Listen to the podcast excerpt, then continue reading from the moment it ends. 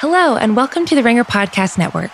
This week, The Ringer is launching a new podcast feed called Boom Bust. A new hub for narrative podcasts documenting the rise and fall of companies, celebrities, and trends. Season one, hosted by our own Alyssa Bereznak, takes you through the spectacular journey of HQ Trivia, the once $100 million industry altering company turned disaster. Alyssa interviewed dozens of former employees, investors, journalists, and fans, bringing you the behind the scenes story of how HQ crumbled from within. Subscribe to Boom Bust HQ Trivia and check out the first two episodes out now on Spotify or wherever you get your podcasts. What's going on, jabronis? It's Pitch Mr. Perfect, Skylar Aston. Hey, this is Bruce Pritchard. Roast Battle Season 1 champion Mike Lawrence. The King of Sad Stop. The Silver Lake Heartthrob. It's Trey Kirby. It's Nick Mundy. This is your girl, WWE superstar, the legit boss, Sasha Banks. Hey, this is WWE superstar Braun Strowman. My name's Kevin Owens. I'm Shinsuke Nakamura. Zach Linder. Dan Black, aka the Goof Raja. I'm AJ Styles, the phenomenal one, if you will, and you're listening. You're listening to. Listening you're listening to. You are listening to the. You're listening. You're listening. You're listening to the Masked Man the Show. Masked Man Show. The Masked Man Show. Masked Man Show. The Masked Man Show. Masked Man Show. The Masked Man Show.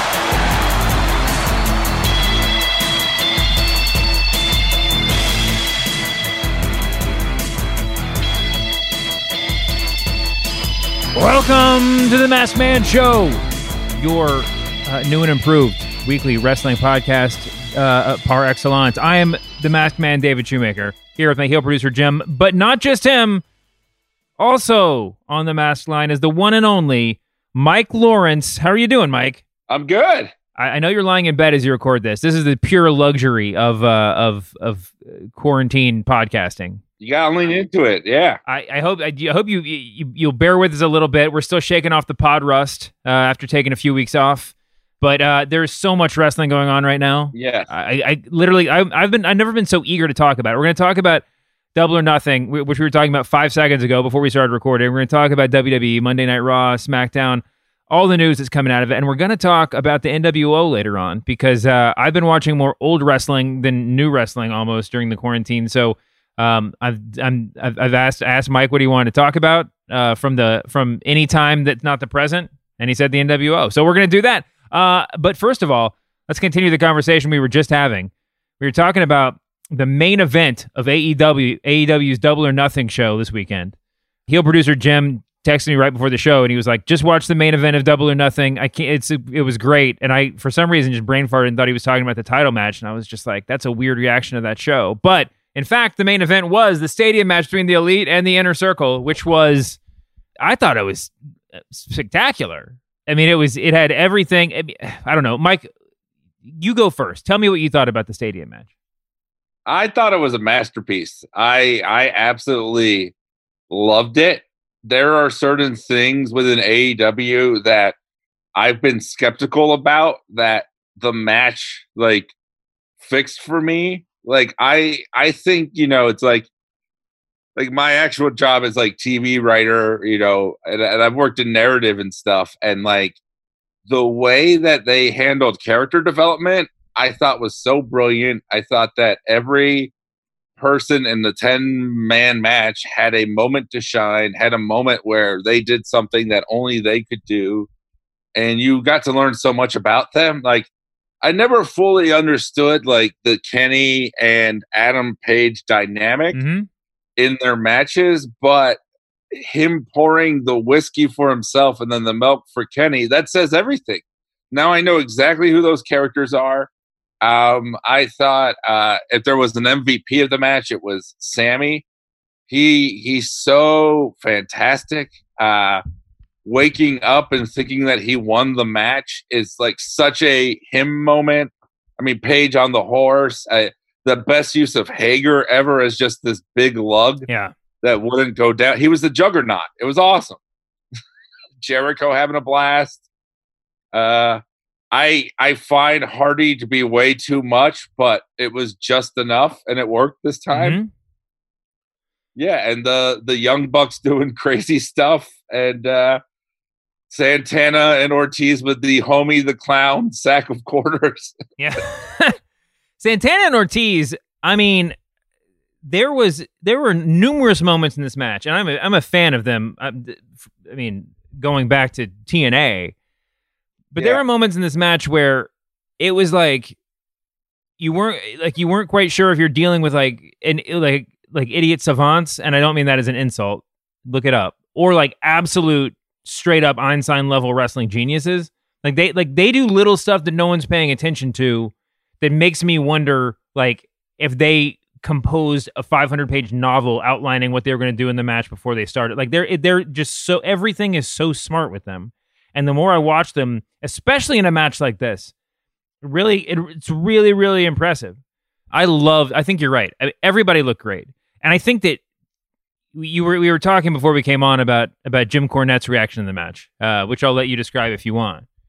But I think that oh my god, I think that I think that what we do, uh, what I think that what's key about this match, particularly in the quarantine era of wrestling, um, is that just like with anything else in life, you figure out what you're going to do, but then you do the best possible version of it. And it applies to wrestling up and down every card ever written, right? Like when a man wrestles a bear, it's not going to be a good match. But if you figure out the best way to do it, it's going to be fucking awesome, right? Um, and and this was not a match that probably anyone on this, you know, you, me, or heel producer Jim, well, maybe Jim would have like sketched out in a vacuum about like how you want to run a main event on one of your few pay per views at a new wrestling company, but what they did was just perfection. Uh, some people may disagree, right? Yeah, I mean, uh, my my thought is it's like you know you look at like you know as, as like a stand up. I, I always like say like you don't. Sometimes it's not about having the best set; it's about having the best set for the room. You know, mm-hmm. so if you do like a crazy bar show and everyone's drunk, and you just go up and do your jokes and pretend like nothing's happening, like that's what WWE is doing right now, and it's weird. It's uncomfortable because it doesn't feel like I'm watching wrestling in the world that I'm living in now. But it's like, yeah, sports isn't happening. Stadiums are empty. Like, let's take advantage of that. Let's do something cool. Let's, you know, like, is this uh the best like match they could have under these circumstances? Absolutely and it was cool. I mean, I mean, I, I really, uh, I love Boneyard. I love Firefly Funhouse. I thought this was even above both of those. Yeah, I mean, I'm so partial to Boneyard, but uh, I mean, I mean, a lot of it has to do with probably. I mean, it, it, could very well have a lot to do with just my mood at the very moment that I was watching it for the first time, and and what I was kind of what my expectations were. I mean, this was I mean, the Boneyard match wasn't formally innovative in the sense that we'd never seen any of that stuff in any genre before, in any medium before, but like for wrestling, it felt really, really fresh and really exciting and interesting. And this was, I mean, in the same in the same genre as the Rock Mankind Empty Arena match, right? I mean, this was like this was like vaguely something we'd seen before, but but aside from that, you're right. I mean, it was just spectacular. Uh, well, I think like what this has over all of them is because of the the 10 man situation. There's no dead time. It's 40 was, minutes. I was just going to say that. It's so good. And it never feels like it's lagging because like I remember I I loved Boneyard and then I I watched it with my wife and it's like the guy that shows the frog but the frog doesn't sing in Looney Tunes. like she was like, "Yeah, it's fine," but she's like, "They're just they're just like lying on the ground a lot. Like there's a you go back, there's a lot of uh dead dead time, dead man time uh in that match. Yeah. And there's there's a moment where the Undertaker's wheezing that is just very sad. Yeah, that's true. Um, it's the breath of a dying horse as opposed to the young one that Adam Page rides in yes. on. yeah, and, and and actually, I mean, you're right. I mean, to that point, what's better? What, th- this match, in some ways, was even better than if this had been a, a, match in the ring because yeah. when there's when they're cutting between different moments and different people you can ignore everybody else that's in the match right? You can ignore everybody else for the most part. Whereas in a regular wrestling match we would be elbowing each other joking about how Sammy Guevara hasn't moved from that from his lying down on the outside of the ring for 15 minutes right? I mean you'd be like like people have to take these sort of unrealistic disappearances in a wrestling match when you can just sort of cut around that in a in a stadium stampede.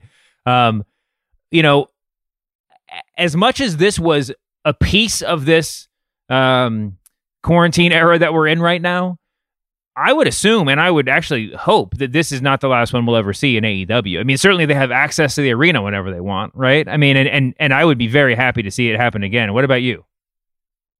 My thing is is that like the the last thing that we want is another gimmick match happening for the sake of a gimmick match, Mm-hmm. you know? Like I don't want every May to be stadium stampede. It's like let the story dictate it. Let it happen naturally. Let let us need it. Let us demand it. I don't want to just be given it because that's where I think you fall apart. I mean, when there's a hell in the cell just because it's October, you know, like I I do not want that for this. I think this was really special. I think like, you know, if AEW continues, they could possibly do it with a packed stadium. Yeah. Who knows? Yeah, I think so. I mean, I, honestly, th- this is one of those matches that made you feel like it sounds so silly, but anything is possible. Like, I, like th- this could be like people would show up to a stadium to watch this happen ninety percent on the jumbotron, right? I mean, this it was it was that good of a performance. Um, yeah, I- because this is like my real thought is that when I first heard that they were announcing the pay per view and that they were still charging fifty dollars, Mhm. I I really thought it was tone deaf. yeah, It totally did. It didn't seem like the right thing to do. It doesn't see, you know, money is a lot more scarce. But I'll be honest, every Wednesday I watch, I talk about it with my friends. It, it gives me purpose.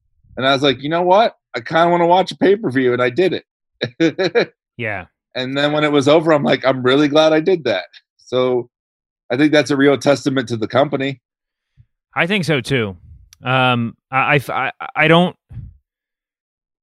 I, I don't, I don't know what to say except that they've just availed themselves incredibly well through this whole thing. And maybe it's just, you know, they still have a little bit of that scrappiness, and it, and it, and it's kind of re like affirming to see that in action.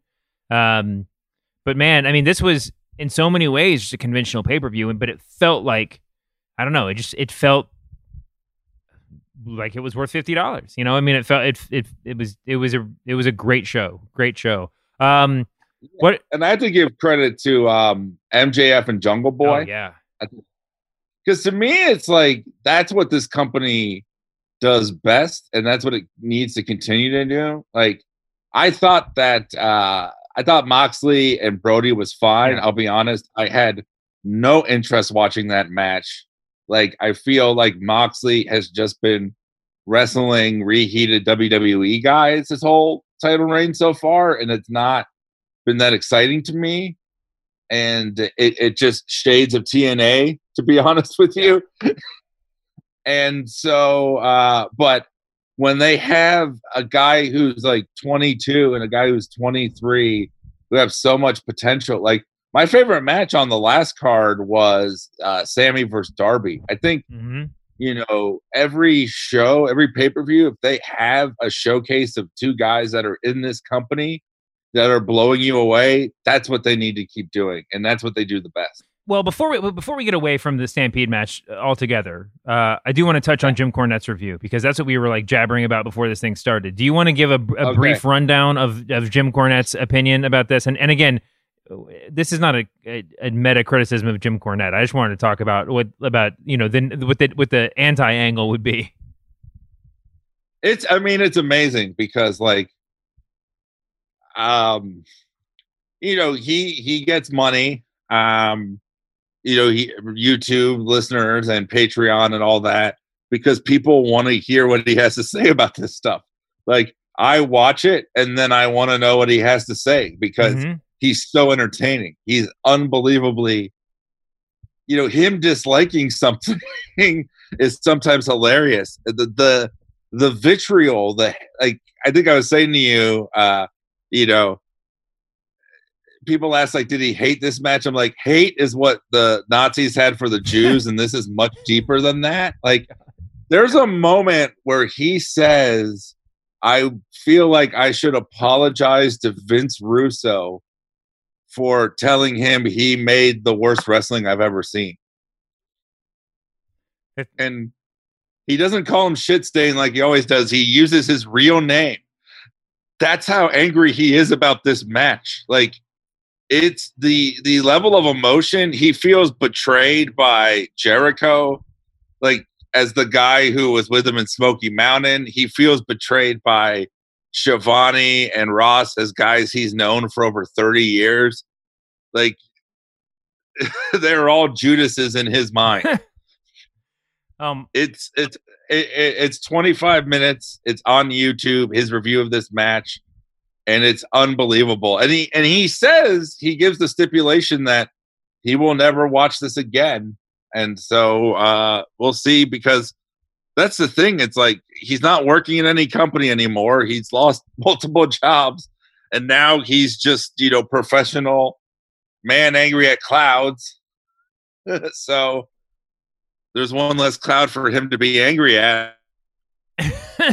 we'll see. I, I love him. I, I love uh, his thoughts, but this one it was just like you, you can't my thing is you can't have this real wrestling feel right now. It just doesn't work. Well, it's weird. All right, a couple of things. One, the good news for Jim Cornette is that Dark Side of the Ring just got renewed for season three, so he's got something to do with this time. I mean, if he's not watching oh, AEW, it did? that's awesome, and he he's phenomenal on that. Yeah, he, he's really really good. I just think Jim Cornette walking through his weird like uh, uh, memorabilia attic is a whole show. I mean, it's but I mean the real the real show I mean, he should just have like a wrestling crossfire review show with some just like somebody who's just I don't know who who's the who's the counterpart to him that's like totally positive about everything. But just to like him shitting on stuff, you're right. It's a spectacle and it should be embraced as such. Um, I mean, we'll be, we should be fair in saying that like if he was watching a 25 minute video of the young bucks saving children from a burning orphanage he would still say it was the biggest pile of dog shit he'd ever seen in his life and he would be mortally offended yeah, by he'd it say he'd say the children didn't uh, sell the fire enough. Yeah exactly. One of the kids would look like Marko Stunt and it would just make him upset. Oh my gosh. Um but yeah it'll uh, we'll see how long he stays away because that's because this is like you know, this is it's such a great gimmick for him and and whatever. But like what no matter what he thinks, it would have been more shocking certainly if he had loved the match. Yeah, he can't he can't go back after all he said and then this is the doubling down or nothing of this company. Like there's nothing he can do to like it. uh, this is sort of a meta question, uh, shuffling onward or, or backward there were points during this show, I'll be honest, where I feel like the real one of the real positive things about AEW, which is the variance in the match styles and the tone and everything else, it's where it sort of had me a little bit uneasy. Not in a not in a terrible way, just like I kind of had to it, it would take me a while to get into matches because it took me a while to get into this match because I'd just seen, you know, a bloody Brody Lee getting choked out. You know, it, it took me it always takes me a while to get in and out to get in and out of uh, of Cody's matches because they're just it's it's it's impossible to describe them, them except to say old school. That doesn't really describe them, you know. And and um and I just I, I wonder if there's a I, I wonder if if that's if it's if it's overall if it balances out as a huge asset and I'm just being nitpicky, which is almost certainly true, or if there's a you know maybe there's a maybe there's a future where the pay per views are a little bit more thematic and the and the matches can have a little bit more of a similar tone. What do you do? You, do you have any issue with that? Well, I think if, if I had one complaint about this show, it's that you know when you don't have an audience, like I mean, you have a home audience, I get, but like I don't think you need to do things the way you normally would. Like I found Ford, Penelope Ford, and Kris Statlander, and then the Spears and Dustin thing to be such a lag on the show. They felt like cool down segments, but I don't think you need to cool down a crowd when there isn't one. like I, I, I think in, in terms of pay per view pacing, I really do believe that no one does it better than the takeovers where there's like five matches, they're all there, they all matter, they all get time. Um, I, I think that's the way to do it. Um, I don't, I, you know, it's like when Money in the Bank ended two hours and 20 minutes in, I didn't complain. Like, I'd rather have, like, you know, a decent show than one that feels too long. Like, I really did love this show. I, I also don't think it needed to be almost four hours.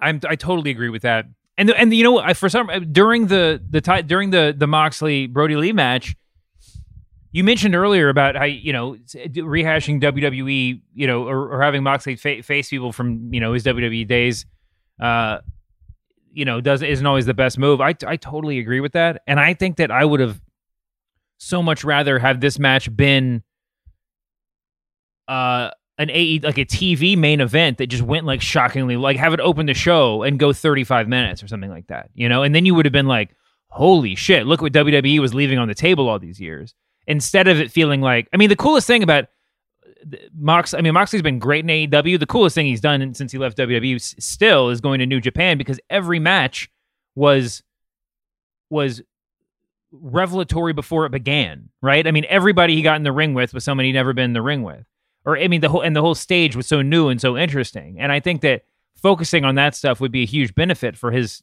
AEW run. Um, although I'm sure there's some calculus they have about just sort of, you know, having quote unquote big names in those main event matches or recognizable names. Um, but there, I mean, I would have even put that on TV, and I, and I agree about the other matches too. Um, you know, maybe I mean I'm trying to I'm trying to remember if there's anything else that like really stuck out at me. I mean, certainly not the ladder match that opened the show. I probably would remember more fondly if it were one out of four or five matches. Uh, although that match had a lot of had a lot of issues. Um, I was excited to see Brian Cage finally show up, and and he's going to be, I think, a big asset to AEW. Um, yeah, that's the thing. It's like, you know, everyone was talking about who it's going to be, who that mystery entrant's going to be. I love that it wasn't a WWE guy, and I love that they did give him a strong push. You know, mm-hmm. um, I I just like my, my my my my big thing with with Brody more than anything is just the Dark Order is terrible, yeah. and I I at least understood what type of shitty gimmick it was, what type of crappy gimmick it was, like beforehand. But then he comes in and he's doing a parody of Vince. Yeah and he's like, and and I, and I understand why Uno and um, Grayson aren't there, like because they can't yeah. be, but like it just there's it doesn't make sense. And then like they're not even in the match at all. There's they're not incorporated into the match. Like like the whole time I'm watching him versus Moxley, it's like you might as well have not even had him be a part of this since it didn't play into anything anyways. Um, but yeah, I, I, no, I, I, thought with the ladder, the ladder match was great. I thought the Darby spot, and I love I'm a big, big Darby fan, was silly to the point where it's like we're not you know that he's not gonna fall on his skateboard to somebody. You know, like we know he's not gonna kill someone. And you know, so no one's gonna take that spot, and then it's dumb to him for him to like do it on his own. Yeah, I agree. Well, I mean, listen, going to the Brody Lee thing, or the Dark Order question, it obviously it suffered. Uh, I think the Dark Order has. Uh, I mean, there's a lot of sort of very like minor structural flaws of the whole thing. I mean, I think that the backing band, all the little the numbers that that hang around, all the all the minions. It's one of those things that's really cool in theory, but in practice, it's tough because it's. I don't know. It's like visually, there need to be a hundred of them for it to be cool. That I mean, maybe that's a maybe that's that's just me. I don't know what they stand for. Like their whole thing of you know, converting jobbers. Mm-hmm. okay, but then they're still losing. Yeah. yeah, maybe the power's in the loss. Who knows? Um, and Brody Lee too. Yeah, I mean, just visually, I mean, enough people enough people have talked shit about his his ring attire, uh, and you know, it it looked fine at Double or Nothing, but um, for him to show up in a suit as this all new character, and then to come out in like, you know, WWE style ring gear was just it just seemed like a misfire, right? I mean, it seemed like it was just like it need to be thought through one percent more, or it needs somebody in yeah. somebody in charge who's like, and this doesn't just go for Brody Lee. I mean, there's a lot of times on AEW where where you, you wish there was like, you know, a couple more people in the management structure and someone to say like, hey, maybe you shouldn't wear your, you know, maybe you shouldn't be doing exactly your indie gimmick here on this show, or so you know, just just tweak it a little bit. Let's let's take let's look at this a second time. Um, yeah, it's also he's just not the guy on promos that he thinks he is. Unfortunately, yeah, yeah, he's not terrible, but he's just not a compelling leader.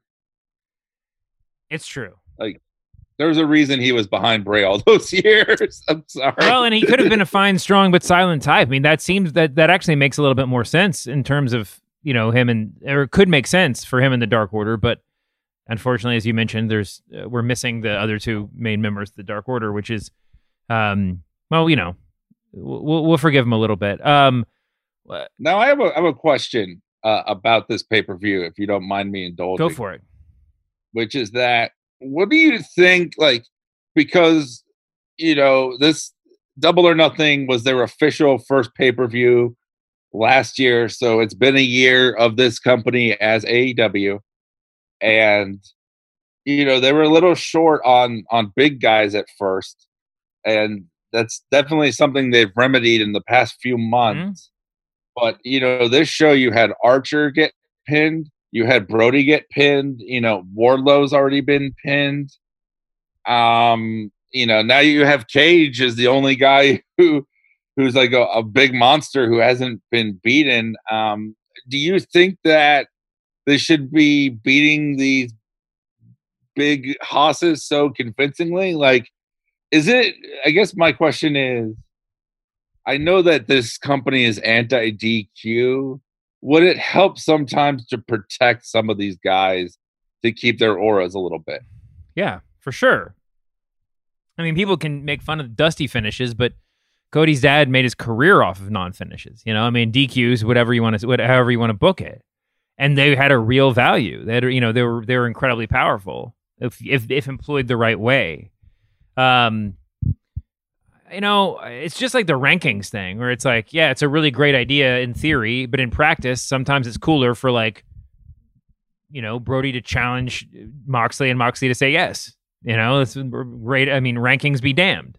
Uh, I think that that there's, you know, you can say no non finishes or no DQs, but sometimes that's the way to go. You know, I mean, I, I don't, and I don't, I don't think ruling anything out is healthy for, for you know anybody. I mean, in any organization, wrestling or otherwise. Um, but you're right about the big guys. I mean, I think that especially with all the WWE layoffs, I mean, they're kind of suddenly in a world where every potential hire or half the half the people out there now, the market is flooded with potential big men, right? Whereas before there were none. Before they were like scouting dudes who wrestled five times, you know.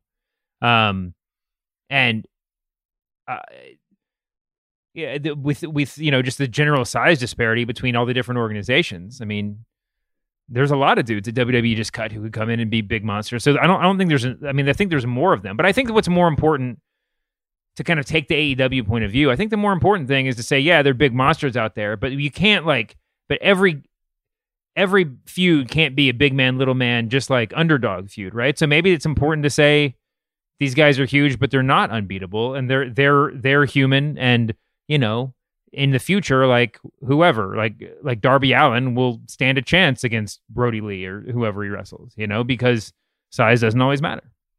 I don't know. Um, I do think it's weird. This is totally separate. I'm just looking through everything. It, it well, is it weird that like every time they debut somebody now, or every time they they they bring somebody in, they just like pair them with a veteran, like an old school wrestler as their manager? I mean, do we? It's a little do weird. Do we really need? Does Taz add something to Brian Cage? I guess they. I guess if you've never seen Brian Cage before, like if you've never seen Shawn Spears before, if you've never seen Lance Archer before, and you're like a wrestling, a general wrestling fan, maybe that does help sort of place them for you. Like we can't get Jake the Snake Roberts in the ring, but we can sort of use him to help define somebody else very like very easily. But um I don't know. I don't know. I mean, I, Brian Cage of all people does not look like somebody who needs a manager to side. But but maybe I'm just maybe I'm being again overly uh, particular there. I think it's a case by case basis. You know, like I think that putting Wardlow with MJF was fantastic, and I think that's better for both of them. It's a great package. It really works. I think um, Archer and Jake is awesome. I mean, I I am such a big Jake fan. Uh, Savage versus uh, Roberts 91 is like my favorite feud of all time. I, th- I, think he's the most diabolical heel ever, and I think he's doing a great job. Um, I don't like Arn with Cody because Cody's a great talker. I don't see the point. it's already like the whole QT Marshall and his and his wife and Dustin. It's too many people for me. Um, I don't really see the purpose that Arn serves. Um, I think Tully and Spears didn't really work for me. I just never understood once again what they were going for. And then I, I, I really like I like Taz's analysis when he talks about the moves and all of that. Um, I think he could be good with Cage, but it's also I don't know. I think sometimes you need yeah that dominant monster just to be his own person. Yeah, well, I mean, we'll see. I, I don't I don't mind any one of them. Although there are a couple. I mean, eh, all these guys, Arn and Taz in particular, are like so big in various directions now that it does seem like they sort of overshadow a little bit the people that they're with sometimes. Same with Jake, and I mean, like Lance Archer is this like just he's coming in as this monster, but Jake the Snake Roberts is about his size, which is sort of strange. Anyway, that's an old Vincey nitpick for mine. I'll, I'll, let that one go. We should talk about things besides AEW, as good as that was. Um, wh- where where to begin? Monday Night Raw just happened. Oh well, Apollo Crews is your new uh is your new U.S. champion. How do you feel about that? Uh, yeah, it's cool. Yeah, I feel like that's the appropriate answer. Um, listen, the the it would be a real pity if we came out of this year this this period without like anybody in WWE getting that extra little boost from being on the on the you know smaller staff and and uh, with all these kind of opportunities to shake things up.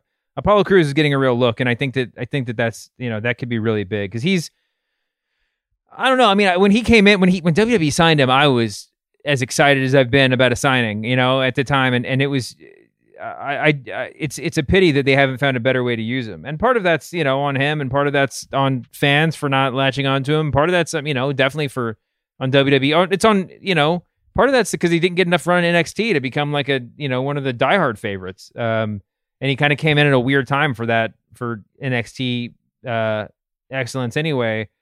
But um, I'm excited for him. Uh, are you excited for uh for Bobby Lashley, uh, number one contender to the to the to the the title in WWE?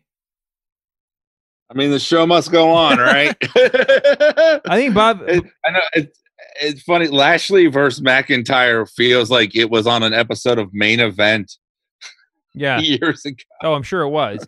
They were also uh, in a short-lived faction with Baron Corbin, like six months ago. If I mean, they were. It, oh God, it yeah. has not been that long. Um, no, but but MVP and, and Bobby Lashley together is are really really good. MVP is just gold, and uh, and I think it's a good. I think it's it, it could be a really good opportunity for him. Um, I did a roast with him once. Uh, MVP, the the fun the funniest uh, wrestler I've ever I've ever seen uh, on a roast. Really? Yeah, he was amazing. He was so good. That's that's that's great to hear.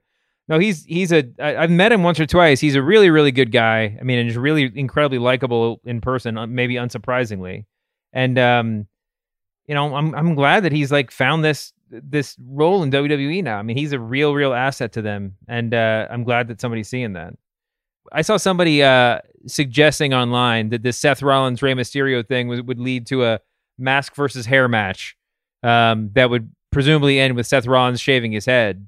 Um, th- that's based on absolutely nothing in reality, as far as I know. But what it, at, on, on a scale of one to ten, how excited would you be for Seth Rollins potentially losing his hair in a match? Not as excited I was as I would be if he uh, got a new voice. you don't like he, but but he's so good as a heel. I just don't like listening to him, even when he's a bad guy. I just I find him to be so hard to listen to. Um, he's definitely yeah. I don't know. I mean, I, I when when he's his gimmick of late, the Messiah gimmick has been. I think he's been really good, and I think even listening to him talk, I think it's really effective. Um, he's no, he's. A, I mean, he's he is a much better heel than a face for sure, and he's great in the ring. I just there's there's something there's something missing, and I I I wish I knew what it was, but I just he's a guy like you know I stopped watching wrestling legit in '95 because of Jeff Jarrett. I just didn't want to watch him. oh my god, and I'm so offended. Seth Rollins does the same for me. Also, I did a roast with Jeff Jarrett, got to meet him, um, and got to tell him nicest guy, the sweetest guy. He was amazing. Yeah, modern. I mean, real life Jeff Jarrett. Uh, and he was on backstage this week. But real life Jeff Jarrett, he is he is disarmingly nice, and I don't know if that's uh, some byproduct of everything he's been through in his personal life, or just if he's always been that nice. I have no idea, but it is it is unnerving. And I go and I and I say that as a lifelong Jeff Jarrett fan. Like he was the first. He might have been my first like like through and through babyface favorite as a kid. I mean, he was just young, blonde haired, like like he like I just loved him when he first debuted in, in Memphis, and and um, but yeah, I, I, I mean I always I always had a soft spot for him, but I did not expect him to be such a, a nice person, and I can't believe you actually said that to his face. Um, I, I remember I remember uh, watching him like as a kid and being like, God, he must have a a, a famous dad or something, which I didn't even know about Jerry at the time. oh my God, that's amazing. Um, yeah, he definitely had his ups and downs. Definitely had his ups and downs. Um, I think, and I will say, I, I I can look back and admit he was he is a really talented wrestler. I think he just reminded me of too many uh, people uh, that I knew in Florida. like he just looked like somebody that would uh, stop whatever anyone was doing and make you all line dance to "Achy Breaky Heart." What what what era are we talking about here? Is like his, his debut in WWF, like the, the like Double J era? Yeah. Well, I know we're gonna. I know we're gonna. You know, to to jump ahead a sec. I know we're gonna be talking about NWO a little bit. Yeah.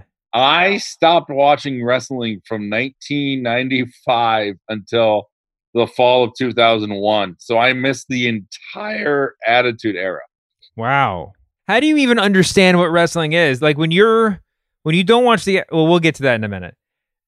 Yeah, yeah. No, actually, let's just get to it. When you're watching WWE, okay. the WWE Network, and every show that they produce, it's not wrestling content, is about the Attitude Era. Are you just like, is it just like like a Westworld? Like I don't, I'm sorry, I don't see anything sort of moment. Like like you're just like, is it all? Is it just like a like a pixelated blank screen to you, or do you have some dim awareness that this was some epic period that you were just not privy to?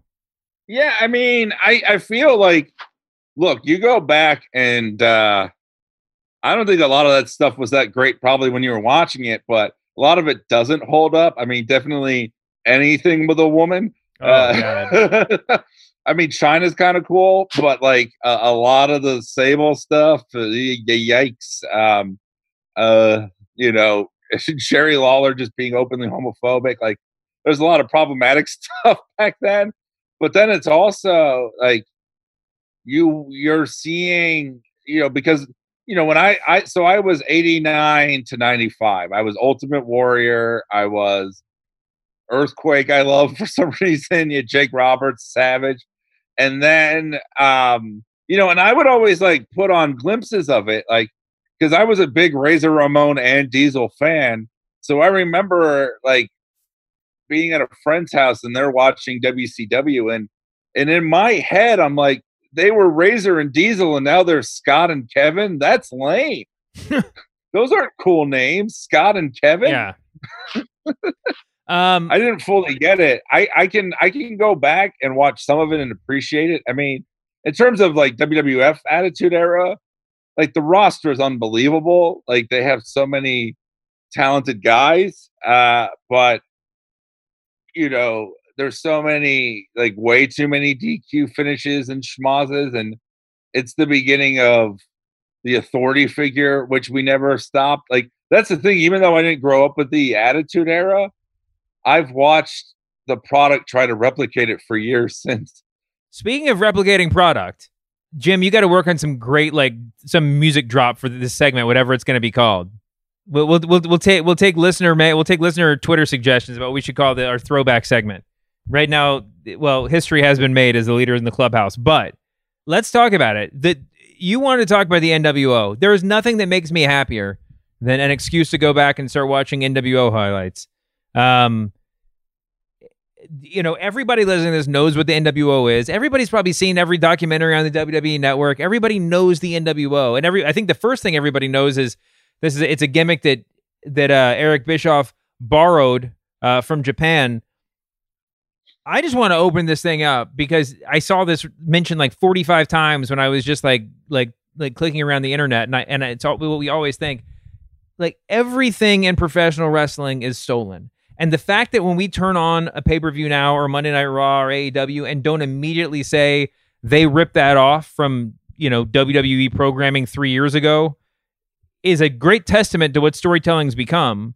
But like, it's not some weird, it's not some weird coincidence and confluence of events that like Ric Flair was a nature had the same gimmick as all these other Nature Boys that came before him. It was not a, it's not it wasn't like people weren't create like just I, I think the first thing that pops into everybody's mind is how when the Road Warriors kind of got came to WWF, there were all these other Road Warriors teams around, right? There was Demolition, there was uh the Powers of Pain, whatever. It's like this happened so many times. Like Dusty Rhodes, who we talked about earlier. I mean, I know stealing from yourself is different from is not exactly plagiarism, self plagiarism or whatever you want to call it. But he was running he was running gimmicks in the in NWA in like the peak of Crockett NWA that he'd run like three years prior in Florida, like the exact same angles. And all of that is to say, if you want to steal something in professional wrestling and make it your own, just fucking go and do it. And if you do it as well as Eric Bischoff did the NWO, uh, then there should be no complaints about it. Sorry, that was a long digression. Why don't you tell me what you're what watching the NWO is this the first time you've really like sat down and watched the NWO from start like watch its formation and everything? Yeah, I mean, you know, and, and to add to your point, you know, my my two favorite things in the world are are wrestling and comic books, and I probably like comic books even a little bit more than wrestling. And what's fascinating about both these, you know, art forms is that there is no illusion that they only exist to make money. Like, you know, there are independent films that are way more artsy, fartsy than like consumer driven. But everything in wrestling and comic books, like uh for years i mean you know there's obviously indie comics and you know stuff like that but like so much of like the mainstream stuff is so shameless where it's like you know what people love death wish here's the punisher oh you like Evel Knievel mm-hmm here's Ghost Rider. You know, like, oh, Shaft is cool and Blacula, here's Blade. Like, it's the most obvious, like, you know, reflection of the times kind of thing in in both cases. Like, it literally some hillbilly saw Mad Max and was like, put shoulder blades on those titty bar Minnesota bouncers and let's make some money. Exactly. Uh, you know? Yeah, no, that that's exactly right. And what and what gives something real I mean, it's sort of like a Darwinian situation where like the best case scenario is that you outlive the reference, right? That if you're if your gimmick or your comic book character, if you're if if people know Blade or people know, you know, Ghost Rider after like Evel Knievel has faded from the imagination, um, then Marvel Comics just won, right? I mean, and, that, and that's and that's fine because they created something with more staying power. Oh, absolutely. And it's like when people like make fun of like image comics and all of that. Um, and, and I find this to be analogous to the attitude era, you know, the the the response is, well, it sold a lot, you know, and so whenever you criticize the attitude era or the NWO, it's like, yeah, but it put asses in seats. And so I, I think, you know, I, I knew a lot because I do listen to a lot of wrestling podcasts and all of that. So I knew a lot of the the pieces. What I hadn't seen was the reaction to them and the progression in, in some kind of sequential order. Because uh because what I've been doing is and and I recommend this for any wrestling fans right now. We can't all hang out together, but watch wrestling with uh buddy over Zoom. It's a lot of fun. I've been doing it with my friend John Hastings, who co-hosts a podcast called The Wrestler Review, which is great and every night uh, we watch we watch wrestling and he's a big nwo guy because he's from canada and so he grew up with wcw a lot more and so i'm watching it with his context and, and it's awesome and uh, you know the scott hall introduction is fantastic oh yeah the kevin nash uh, reveal is amazing. The the Hogan turn is a work of art. Like it starts off, it is the best beginning of an angle in pro wrestling. Yeah. So just to run through really it's quickly, everything after that that is insane. well, Yeah. So w- when Scott Hall first comes out, he comes through the crowd. He's wearing his uh, denim vest and jeans. Yeah. He he makes his debut during a match um, between who was the other guy? One of them was Mean Mike. Or was it was Mike Enos, uh, who was going Doll, by the Bobby Doll or yeah, something. Bo- yeah, Steve Doll, Steve Doll. So, Steve so Dahl, I'm sorry. Bobby Dall was the basis for Poison. The- I'll give you points for trying there. But the but um, Yeah. Mike Enos, who was also r- a relatively recent cast off from WWF, who had been one of the Beverly Brothers, which is just Mike Enos is just a he could have he could he really could have been something, man. Um, Was he in the Minnesota Wrecking Crew in AWA? yes, he was in the he, was he in the Team Challenge series, Yeah, absolutely he was. He was one of the guys with the with the hammer that he was like pounding on the invisible or the green screen brick wall. Um, yeah. but uh, so I always think it's funny. I mean, everybody, and when when they start doing the math about who like who's going to be in the NWO at the beginning, it has to be like a WWF cast off, blah blah blah. But it's like ninety percent of the roster spend time in the WWF, you know, and it's and and and actually in wrestling history, if you go back, it's more surprising that we are in an era then where they kind of pretended that the guy wasn't the same guy who you saw on another show the week before, right? Like, and and and that a lot of that is Vince McMahon. A lot of that is actually like copyright issues that WCW, the, the NWA, I think started, or WCW started, um, when they were trying to, you know, have some uh, like exercise some IP muscle.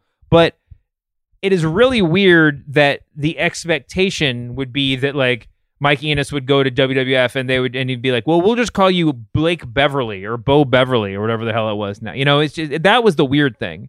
So it's actually a little bit of a return to normalcy when you have this when you have Scott Hall come through the crowd. What's weird is that he's not trying to be a wrestler, right? That he comes through and he's just sort of like, "Yeah, I'm actually not I'm not coming down the ramp." And moreover, moreover, I'm not even doing a run in. I'm not like trying to hit anybody. I'm just here and I'm going to cut a promo and then I'm going to leave. Then Kevin Nash showed up in all his fanny pack glory. He's Kevin Nash is just Kevin Nash. I mean, he's really, really great. These two guys together are amazing. The Kevin Nash's personality is always guy who just had sex. Yes. That could not be that could not be more true. When you when you go back, well, and then of course the next thing that happens, the bash of the beach, they're putting the licks in the Savage. Hogan comes in for the save, and then Hogan leg drops Savage and joins NWO. One of the greatest moments in WCW or in wrestling history. I recommend that everybody go back and watch that like five times a year just to like hear what a absolutely livid crowd in the modern era or relatively modern era could sound like. Yeah, people are throwing garbage. People are throwing trash. Uh, Hogan's cutting. Well, one of the really interesting things to me about the beginning of the NWO, and this probably is what makes it work to some extent, is that Nash and Hall are really trying hard to not be heels, despite the fact they're doing heel stuff. If you put him on the mic, Nash is joking around. Uh, he's got that. You're right. He's like he's he's smoking his post sex cigarette. Scott Hall. Scott Yeah. Hall is just Scott Hall. Um, Kevin Nash is trying really hard to like become the Kevin Nash he always wanted to be. Meanwhile, Hogan is like working like a heel out of like 1950s Chicago. You know, I mean, he's just Yeah. he gets on the microphone. I- he's just like, the first thing you need to do is tell these people to shut up. You know, and you're just like, oh my god, here we are. It's like the most, the most, the, it's the most, uh, like Oh, he's always a sentence away from calling out the out of shape sweat hog. he is. He is. It's like the most like pro like forward looking moment in professional wrestling. It changed like everything is new and fresh at this moment. Hogan's monologues are as old school as they come. Um Listen up, you pencil neck geeks. Yeah. uh he tells everybody to, he tells all the fans they can shove it, which is one of the great things and then like repeats that uh, in, in future promos too. Like that's sort of like a he was like workshopping that as a catchphrase, I think. Um and and yeah, so he's there like like cutting this ta this incredible heel promo. Trash is getting thrown. Hall and Nash are flexing sort of ironically behind him. Um yeah. and then yeah, and then after that, like Hogan puts on the black. Uh, he he he becomes Hollywood, and it just sort of takes over. I I mean, to me, one of the things that makes it most effective is that like Mean Gene just asks random people in interviews about other things what they think about Hulk Hogan. Like I get like I guess to some to some people it's a little bit it's too much, but like if you were a reporter and you had Hacksaw Jim Duggan in for like a two minute interview, you would want to get 30 seconds on his take on what Hulk Hogan just did, right? I mean, it's it makes it it all seems so real and maybe by accident, but the whole thing just felt so vital and real. What what what was your take? Well, my big take was that yeah, it was it was such a genius combo, the three of them. But then but then what really surprised me was that you know as we were mainly like watching the pay-per-views we're, we're not watching like the weekly nitros and um and we're mainly watching the main events. I so I, i'll be like point blank we're not watching the whole shows. Like we watch like an hour a night kind of thing. Um we did all the world war 3s mm-hmm. just because like i'm a big royal rumble fan and i love that like someone s- stole it and didn't understand why it worked. Yes. And um no, but what's interesting is so we're watching World War Three '96, and already, um, you know, and that's setting up Piper versus Hogan at Starcade '96. And here, so here's what I didn't understand, and and was like fascinating to me was was the narrative in my mind was that the NWO was these three guys for a good long while, but already you have mouthpiece Ted DiBiase who doesn't talk. Mm-hmm. You have Eric Bischoff.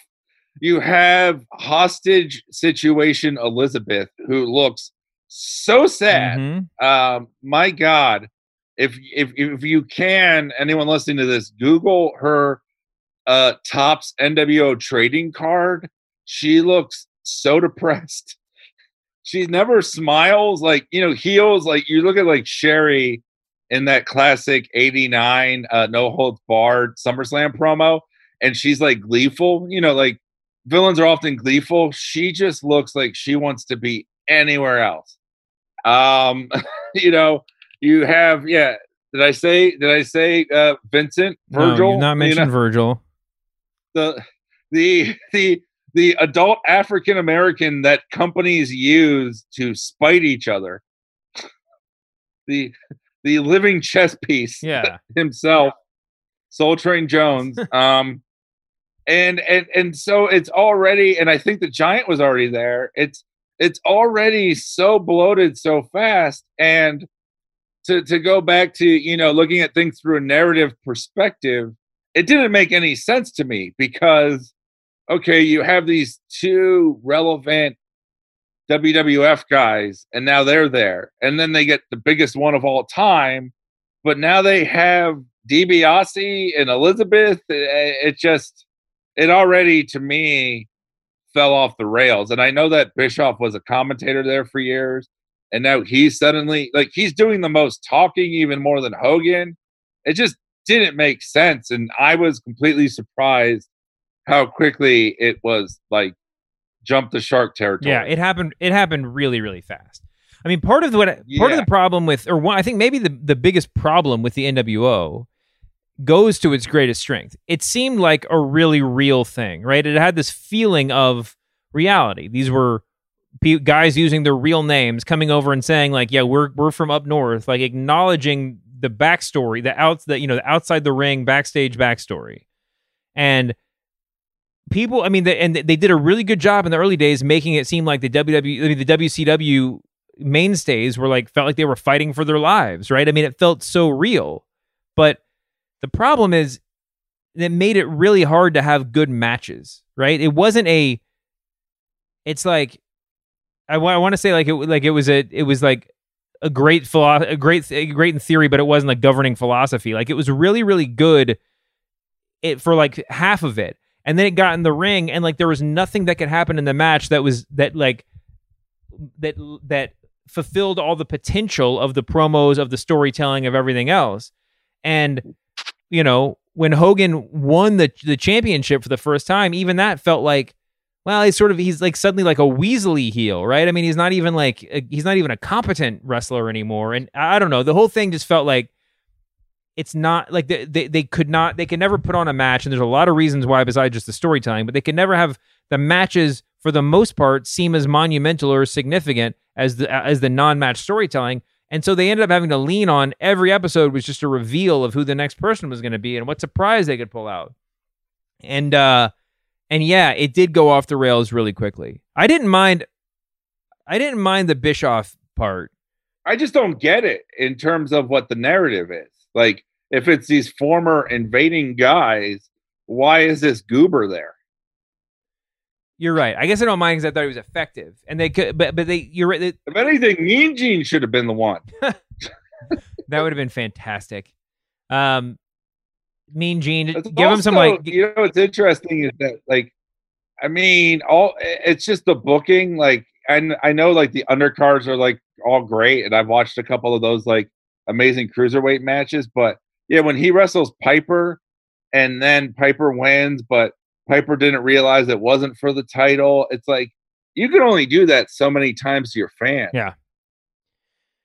Well, that's totally true. I mean, him wrestling Piper in the first place just seemed like, like, we're like we're, our bag of tricks is already empty. I mean, it's like that's that was what that's the kind of match they would have had. They should have had before the the whole NWO thing happened, right? I mean, that's old school WWF. That seems like that to be put aside. But, um, or towards the end of the the the thing Well- like he's he's the last salvation not the first Yes, and that, that that's exactly right because it seemed like a lot. They, there's a lot of really cool storytelling that they just sort of blew through in the first few. I mean, I, my my timeline's all blurry, but just the first couple of months of the NWO when they were like, like they're like like on a like in a given week they could- they would run through. I mean, they, like there was one part where like the WCW stalwarts came and like beat up, um, uh.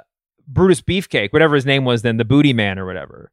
And Yeah, and they yeah. beat him up because they just assumed you're Hogan's friend, right? And there was there's another thing I think where they they they were Sting and and somebody else, probably Lex Luger, like go after the Nasty Boys because they're or yell at the Nasty Boys because they're like, "Are you with us? Are you against us?" We know Brian Knobbs, you're one of Hogan's friends in real life. Um, and and that to me, I mean, that could that should have been teased out over weeks and weeks and weeks, like that. Whether or not you know, big big Bubba Rogers is a potential NWO member. Didn't I mean it? That it, they they they raised the question, answered it in two seconds, right? Um, and th- that kind of stuff was really interesting based on the story that they were telling. Um, and but they did they kind of like whiffed right by all that stuff so that they could get to Piper, um, and and the you know I mean and and as they grew as they expanded the NWO, it just immediately started losing steam because there's nowhere to really go from there. Well, it's also to go back to where I started, you know, telling you like my my gap years in wrestling is that like those years that I missed, you know, late 95 to most of 2001 were the most hot shotted years.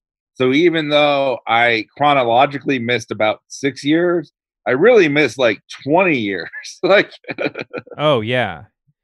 like I missed, you know, like Tenta being an avalanche and then a shark and then a Golga and like all the different like and Boss Man being the guardian angel and then Oh, Big yeah. Bubba and then working for the corporation and you know. And also what, what didn't help was I was bullied by kids in NWO and 316 shirts. So that kept me out of It. but the the biggest here's the biggest thing that I could say as someone watching this stuff for the first time is that I was not prepared for how much you hear that goddamn song. Holy crap. It it, it permeates through the whole thing and it, it's a it's a good theme song but my god does it get old fast and it, there's a cheapness to it when they add in all the sound effects, like the guy going "N- n- n- n- "New World Order," and then uh, "For Life." Oh yeah, I know exactly what you mean. It's the worst post effects, and and it's on such a short loop. So you're any segment you're watching, you're just hearing "N- n- n- "New World Order" like twenty times. Yeah, the the sound overall could leaves a lot to be desired in that era of WCW. They're they're kind of figuring some stuff out on the fly there. Um, but you're right. I mean, they they're sort of just um, it's they are just kind of pushing buttons. It's I mean, it's very the NWO heat started off so real and became cheap heat, you know, in in a in a pretty uh, short span of time.